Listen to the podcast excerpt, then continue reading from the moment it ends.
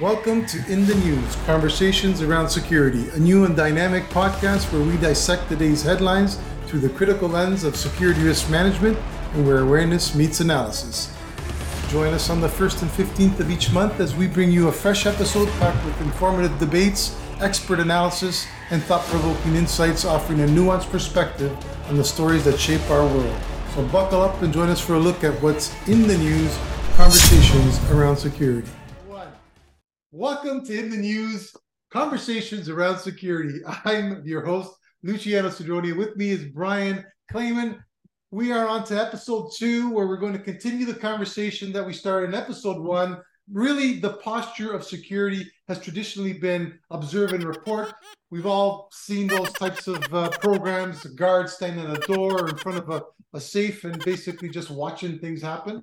Um, the world around us is evolving, and maybe it's time for the security industry to really start reconsidering how it approaches security, and maybe perhaps uh, evolve into more of a engagement style program. Two of a, it's episode two of a three part series, uh, and we'll be joined by former inspector, right? Superintendent. former superintendent Chris Fernandez of Toronto Police of the Toronto Police Service will be joining us in episode three. Um, he's also the former deputy chief of Durham Regional Police. Um, and we look forward to having Chris on the show again. He was with us back with um, when we were doing protecting your assets uh, to talk about the police perspective on uh, some of the challenges we're going to talk about in terms of security and uh, what they can and can't do out there in the real world. So we're going to um, in the first episode we talked about rethinking the program. Um, it's certainly getting dangerous out there we've had a couple of incidents since that episode was recorded. So it's only been two weeks that both uh, Brian and I are going to share with you, which I think will probably open some eyes in terms of the types of risks that our guards are seeing out there. Um, and then we're going to get into basically what uh, we're going to continue the conversation. Uh, Brian, do you want to say anything before I get into my story? Yeah, just a couple of things. First of all, uh, uh, we are recording uh, remotely, and are you on your boat? Because it looks like the seas are very rough because you're just all over the screen. So it's my chair; it moves around. I, I just hope it's not dangerous for you. You know, I don't want you to go down the middle of the uh, the our podcast. Uh, you know, we talked, or you introduced uh, uh, the fact that it's getting dangerous out there. There's really an evolution occurring, I think. A uh, lot in, of uh, people uh, are looking at changes in the demographic of the city of Toronto or big cities in Canada. They're looking at the way policing services are being delivered. Their expectations of uh, service delivery models are being revisited. I, in preparation for today's podcast, I took a look at the Auditor General's office for the City of Toronto did a report called Re- Review Toronto Police Service Opportunities to Support More Effective Responses to Calls for Service, a journey of change.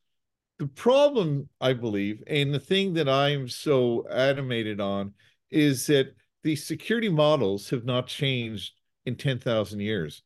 We're doing the same old, same old, although the situation has changed security has become more dangerous. It used to be a relatively safe endeavor, and you're going to give an example shortly of guards, even if they're minding their own business, how they're in harm's way. Uh, but I, you know, my my hope is that we start the conversation because we've got to rethink the way security services are delivered, guarding services, and whether that's changing to an intervention model or just being cognizant of the environment and it's changing, uh, how it's changing and what it means to delivery of security services. We've got to start that conversation. By the way, you said that um, uh, in one of our preambles. I used to be known as Brian the Angry Man Clayman as a result of a lot of uh, support from friends and colleagues. I did have therapy over the summer, True. and I'm a lot calmer now. True, we organized an intervention, had you over a couple of drinks. It, it worked. Thank you. All right, so listen, let's get into the stories, and then we'll talk about that report. Um, but I had an interesting uh, incident just uh, a few days ago at one of the sites. I'm not going to mention the site for for privacy reasons, but I will tell you this: it's a good example of the reality that whether or not you agree with intervention uh, of the guards, I don't think you have a choice anymore. When you're putting the guards out on the street to do a job, and usually they're called to something because they need to take care of business, not because they're there to say hello. Um, by definition, it's going to be uh, an engagement, right? There's going to be conflict. And when there's conflict, there's always the risk of violence. So in this example, these guards um, were just doing a patrol. Uh, so they were out there doing their typical walk around of, of the particular site.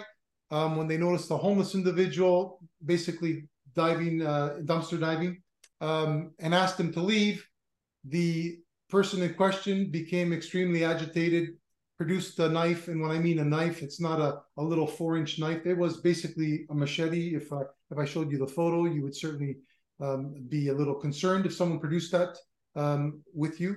Um, and then started waving it around in a threatening manner to, uh, to these two guards. Now, to their credit, they were able to de-escalate the situation, eventually having that, uh, bringing that, that, that person under control, put him under arrest, and they called police.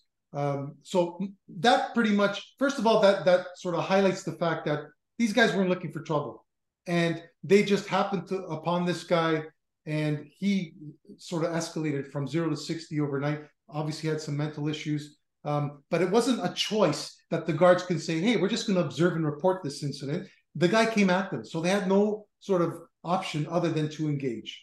And and, and I'm going to finish it off with this because this is where I really sort of got ticked off. Uh, those guards went out of their way to bring this person under control, called for police. Um, now, to their credit, police were actually pretty quick for a change, um, and probably the fact that they said that uh, you know knife was involved that helped escalate the response.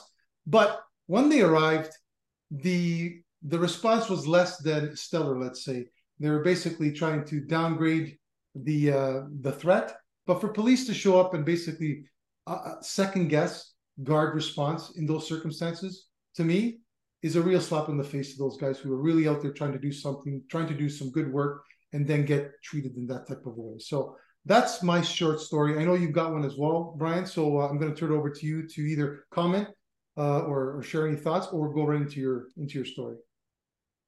Yeah, it's um, you know that that's a perfect example of what I mean when I say it's getting dangerous out there. In the past, you know, uh, years ago, and not many years ago, guards really didn't face that type of uh, uh, danger and threats to their safety and well-being. And and we, you know, just by looking at the news recently, I don't. It doesn't surprise anyone. I think there's been two or three in last year. Security guards have been murdered in Canada.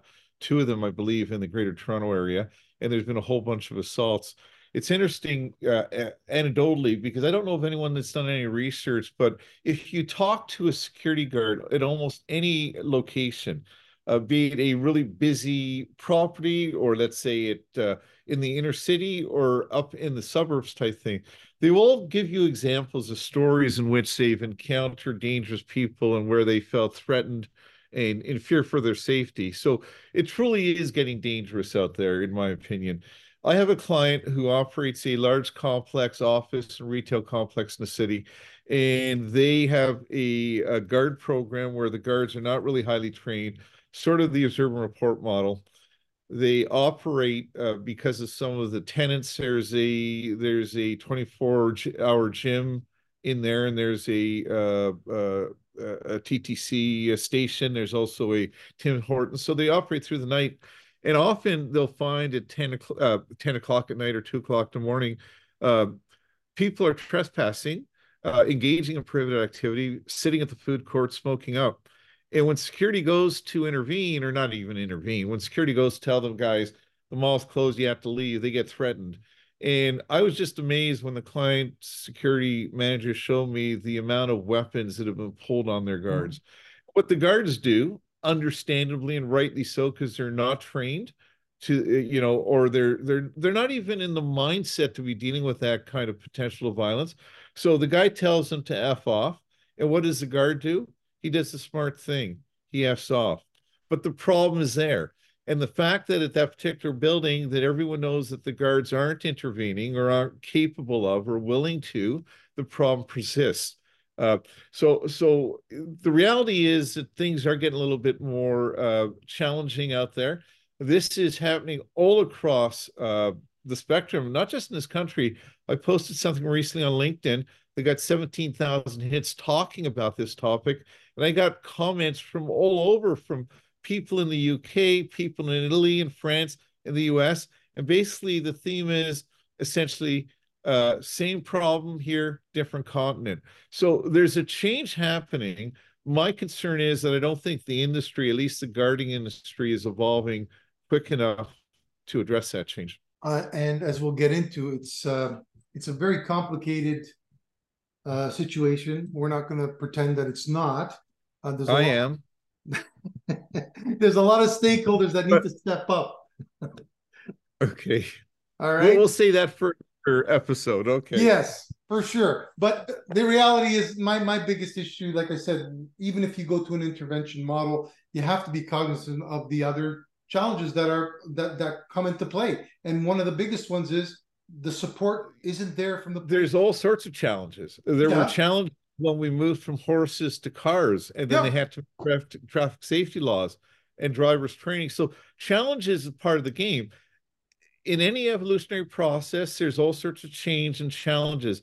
And challenges, I'm glad you use the word challenges because they're not obstacles. They're challenges to be met. So no one is saying that we move from here to here overnight, but we've got to start the journey. And I think we start the journey with the recognition that things are changing out there and guarding is a dangerous business. I and the mindset that 10 years ago or 15 years ago or even five years ago, you just need to make some money, you know, you're a student and you want to be a security guard, that's okay. But it, there's an element of danger that can't be understate, underscored. So the challenges we'll have to deal with, irrespective. The fact is, this freight, freight train is coming down the track. And if we don't do something, if we don't embrace the challenges and change, it's going to run us over. And I'm afraid I'm starting to see evidence or examples of us being run over. I was going well, you know, that direction, and uh, you turned the train on me. But look, I'm going to go back to it. I don't care because if me, you want me to be uh, angry, I could be angry again. Oh, because Brian the Angry Man train. I think difference we have here is you know you're expecting them to to engage, and that's fine. I, we agree on that. I I, I don't. No, I'm not. No, I'm not. Don't put words in my mouth. Do you work for Donald Trump? Do you have alternate facts? I've never said that. All I said is there's an evolution going on. Everyone is evolving except the security industry. And we've got to start that process. And I don't know where it ends up, you, know, but all I know is that if the present isn't working, the present way of doing things isn't working, doing the same thing over and over uh, and expecting a different result is the definition of insanity. We got to okay, do something, that, and whether just, that's intervention or giving guards guns. I'm not saying yeah, but you're sort of we, talking about both we've sides. Got to start you, say, the... you say you want to evolve, but then when you say evolution, to me means they need to be they go from observe and report to a more of an engagement style program. But you're saying no, you don't want that. Then what is it? The problem you have is you have an undergraduate degree in political science, probably from a substandard university, York University. If you study Darwin, Darwin, evolution is a process and we don't know where it's going to go and evolution is about adaptation and that's what i'm saying. I'm not talking out of both sides of my mouth. All i'm saying is our current state isn't working. Hopefully things will come back to the way they were but that usually doesn't happen. You, you know I, I don't see you know things are different today than they were five years ago and 10 years ago and don't know where this train is going but it's left the station. So i'm not talking about two sides out of my mouth. I'm just saying that we've got to accept the fact that the status quo isn't working. And my fear is that we haven't. We we we're accepting the status quo, and you know people are starting no, to get hurt. I don't understand how you like. So what is the point? You you say okay, so we're we're, we're not there yet. So where do you start? You, want... uh, you start with the you start with the current state. And the current state, and I'm not talking about how we we solve the uh, war in Gaza with Israel and Hamas. I'm not saying that how we're going to fix inflation or global warming. I'm picking a very precise subset of security, and within security, the subset is guarding. And we're starting from the fact that the guarding models aren't working. The example you just gave about the guards that were just doing their job, whether they were intervention guards or observe and report guards, and they saw a guy that was trespassing. I wasn't there, but I'm assuming they said, Sir, you're going to have to move on. And Sir came out with a knife. That wouldn't have happened five years ago or 10 years ago. But it's it, it wasn't the norm five years ago or 10 years ago. It certainly wasn't when I was in university working for Pinkertons as a security guard at the Pepsi Cola bottling plant 4,000 years ago. But it is the norm today. Guards weren't hurt five, ten years ago. Right. They weren't murdered five, ten years mm-hmm. ago. They are today. So we start with the fact that we've got guards doing the same thing today as they did five years ago. That's my argument. That's the starting point. And realizing if if nothing happens but we accept the fact that the status quo isn't working right there that's movement in the right direction. But ignoring it or saying the problem is overwhelming and doing nothing means that we're accepting the status quo. That's all i'm saying. Yeah and i'm not saying that that's that's not wrong but what's the next step? Okay so we acknowledge it. Great. I acknowledge you know that i'm not going to be a friggin' billionaire but you know okay what now is my point and that's sort of where I was going well, with.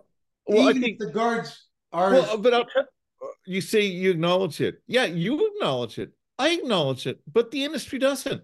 Half the security managers in the city that I talk to uh, say, "Hey, observe and report is what security is about. We're not policemen."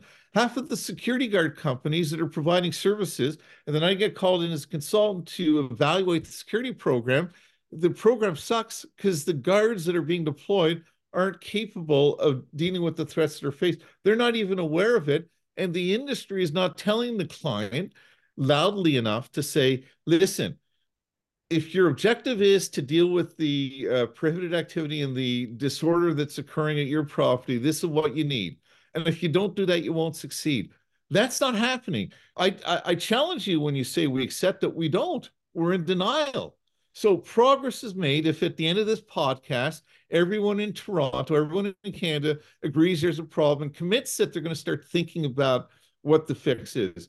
But we don't do that. We're completely in denial. I don't think we're in denial. I really don't. I think there's there's recognition that that is dangerous out there, but you can't the model sucks in terms of how they price it, how so who's, they train. Who's so who's so who's going to drive that change?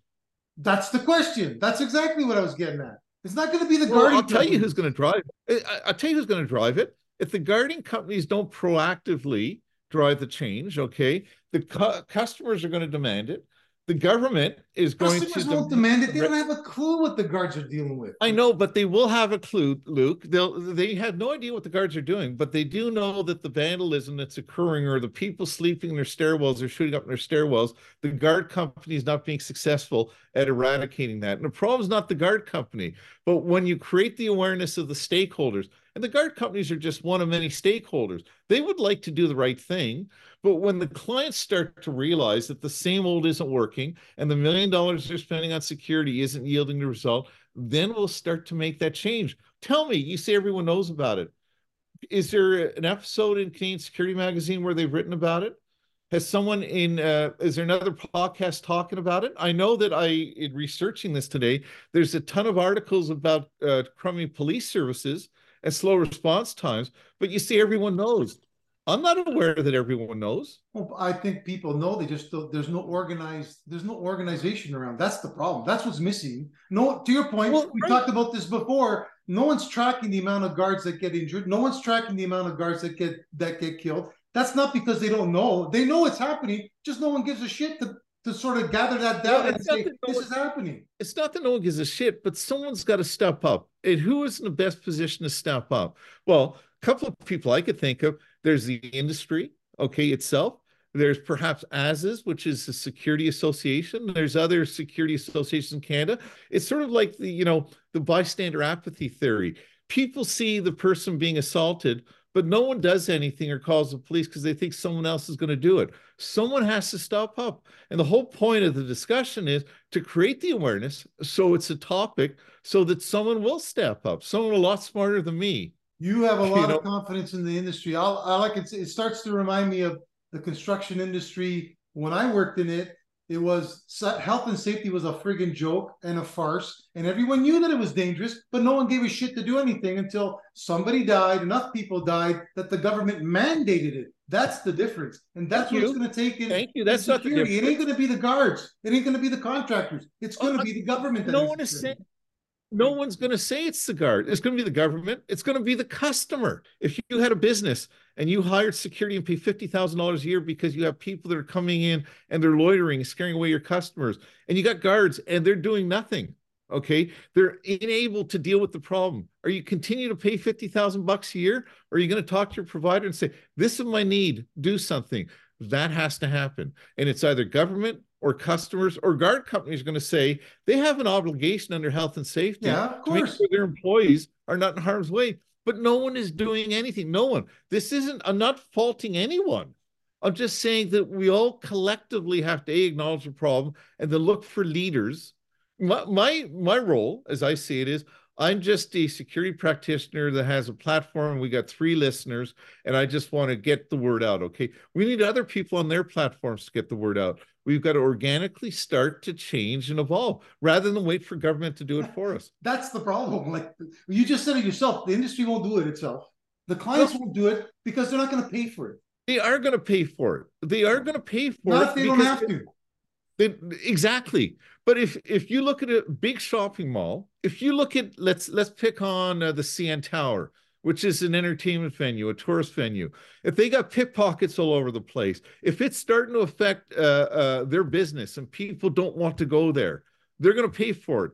If people in parking lots in the financial district of those big towers are getting assaulted, and murdered, okay, because security isn't uh, able to deal with this. They will drive it. Of course, it's going to happen. We got to start the journey. Listen, the whole objective of this three part series is to start the conversation, not to fix the problem. Did we know a year ago or two years ago that three guards are going to die within three months? Do we know that of all the assaults that occurred? No. Do we know that Toronto police response times were going to be uh, down to zero practically? Priority one responses in the city of Toronto are the most urgent situations that require uh, upgrade from uh, another priority, and that would be shootings, stabbings. I'm going to post somewhere. I'm going to post on the screen uh, uh, the Toronto Police priority ratings. The average Toronto response time was six minutes for a priority one call. According to the auditor, uh, the uh, city auditor, it's now 18 minutes. Okay, so things are changing all I'm saying is that we have to look at what can we do to protect the things that we need to protect. Maybe all that comes of this is that the companies and that the clients go to the government, go to the police, say we need more police officers. You know, uh, go to the BIAs and say this isn't acceptable. But the situation is evolving in a uh, detrimental manner, and we have to evolve with it. And you start by talking. I don't know why you're so defensive. Why you're so angry. I'm going to call you Luciano. I'm just passionate you know, you talk to the guard some of them have gone to government. You know, the, the answers are things working great. Okay. And government is the worst offender. We can talk about this particular company that went broke. Okay. Neptune, we that's not classified. They were charged, they're out of business. Okay. And why were they out of business? Because they were undercutting the market, they were circumventing the rules that were out there and driving prices down in the industry. Guess who's one of the biggest freaking clients that they had? Government, the same government that you're asking to lead this charge or to at least change it. That's that's what I'm talking about. There's no leadership there. Time out. You, you don't listen to word I say, Mr. C. I'm not asking government. I'm saying that the people that have the opportunity that are most impacted, the stakeholders, which are the guards, the guard companies, and the clients, they drive the change. They've got to, the guard companies have to uh, uh, start saying that, you know what, I'm, I'm not going to do it, or at least I'm going to manage your expectations. If you're not going to pay me what I need to compensate these guards properly, we're going to do our best, but understand chances are we won't be successful. No one's asking the government.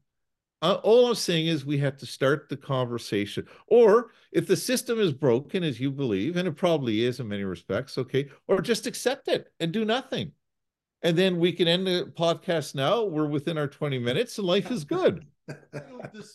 like I said, I don't uh, dispute the fact that the guards need to get more involved. The system needs to change. Absolutely. I just disagree with some of what you're, you know, you're suggesting the you contractors up on us. the clients might do it. I don't believe that because they've had their chance and nothing's changed. So government needs to lead that change. The government is a problem too. It's not like Montreal or sorry, Quebec, where they drive the, the, the rates and all that kind of stuff. So it forces clients and contractors to up their game. They're, they're not doing that in Ontario. And it's not going to happen the way, at least from what I hear from my sources, that it's landing on deaf ears. You're not going to get clients willingly paying more until they have to, and that doesn't seem to, to be on the on the radar. Exactly, because they don't have to yet because they don't care that the guards are getting killed at the casino, right? Exactly. Or at these other, they, they don't care. They don't care. They don't care because there's no consequence. But when they start getting charged under Health and Safety Act for dangerous practices, okay, when they start do, losing customers, then they'll care. And one more thing, When did you become a card carrying member of the NDP? Looking for government the to fix NDP? everything. Shame on you! A curse on you! We don't need government. I never knew you were a, a, a lefty NDP guy. The only thing I agree with government is to set the stage for fairness and transparency and then get the out of my business. You That's are- it. You are a false. You are a fake. You come across as a redneck, and you a are curse an on you guy. for saying that. looking for government to solve your problem. You know the Malukio? I'm a free market guy. Let the market figure it out. What's that? All right, listen, we're over time, but man, you got me. Um, I, I, I think just in closing, I will say in closing, if we're going to go down that road, I think changes have to be made. Guards need to be supported. To your point, like when we had our my my little story there is is one of thousands like it. Guards are not respected, and I think that needs to change. There, there needs to be some repercussions. Whether, and I'm not saying they need to get you know somebody get thrown the book at him, but there was a time, and even this has changed. There was a time when a police officer getting assaulted meant something to the courts. That meant that that person assaulting the police had complete disrespect for the authority that they carry. Even that's gone out the window. An assault on a police officer is just like any other assault, which is wrong. Okay, that needs to come back, and with it, some special recommendation, acknowledgement, whatever, that guards play a similar role so that they get respect when they're on the street. That's all I'm saying. That's not happening. I don't see it happening. That's it for me. So what you're saying is we won't do anything until the courts figure out the mess and bail reform. I'm not willing to wait. I just think that we, you know, we're given the hand we're given. We got to work within the hand we're given. And there's things that we can do, whether, like, for example, Luke, you, you manage some uh, portfolio properties. I hate to say, you do a pretty good job. Why do you not have the exact same problems that many of us don't because you're aware because you're engaged because you go to your organization and you tell them this is the reality i'm just saying we got to have that discussion we need more of that and you need to take a chill pill and calm down you need to be like me you're just all unhinged You know why? Listen, my guards, to your point, they are very good. Their heart's in the right place. They are professional. Okay. And it really bugs me when you hear people or you watch people disrespect them, treat them like garbage because they take a split second to, to check a phone message. They didn't smile. I mean, that's bullshit. Okay. These guys are out there trying their hardest every day. It's my job, your job to change the discussion, to get support for these guys so that they can be treated like the professionals they are. And I'll end it with that. i had nothing other uh, to say than i agree a thousand percent the guards are not the problem they're just really good hardworking men and women that are trying to do their best uh, in, under a difficult situation Yeah. And we owe it to you them. know, and, and, we we owe it to them. So on that, let's end it, and uh, we'll see everybody. all I could say is I'm glad we. do- This is the fifteenth